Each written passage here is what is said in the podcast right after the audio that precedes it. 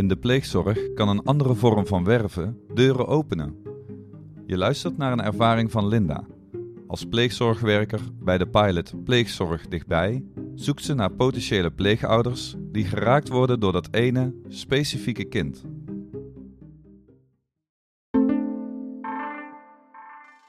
Ik zit met toekomstige pleegouders van Carlos te wachten in de kale en ongezellige woonkamer van de groep waar Carlos van 9 het afgelopen jaar verblijft en woont.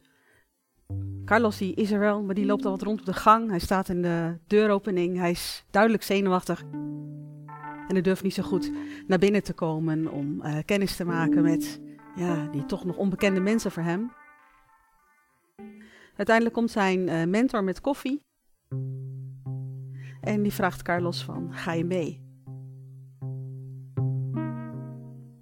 Mentor schenkt koffie in en Carlos presenteert daar koeken bij, grote mergpijpen en hij zegt, dit zijn mijn lievelingskoeken. Pleegouders vertellen wat over hun huis en over hun eigen kinderen en nodigen Carlos uit om ook eens bij hun te komen kijken. Twee weken later zit ik bij pleegouders in de serre als Carlos en zijn mentor binnenkomen. Op dat moment komt pleegmoeder binnen met een schaal met van die grote mergpijpen. Carlos zegt: Dat zijn mijn lievelingskoeken. En als het tijd is om naar huis te gaan, zitten ze in de bus terug naar de groep. En Carlos zegt: Ze hebben aan mij gedacht. Op dat moment weet ik dat hij daar gezien wordt en mag zijn wie hij is.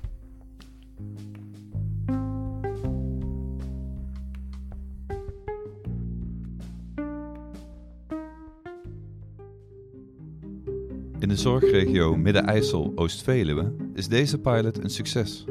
Pleegzorg dichtbij heeft in de eerste 18 maanden al voor 19 kinderen die moeilijk te plaatsen waren een passend pleeggezin gevonden.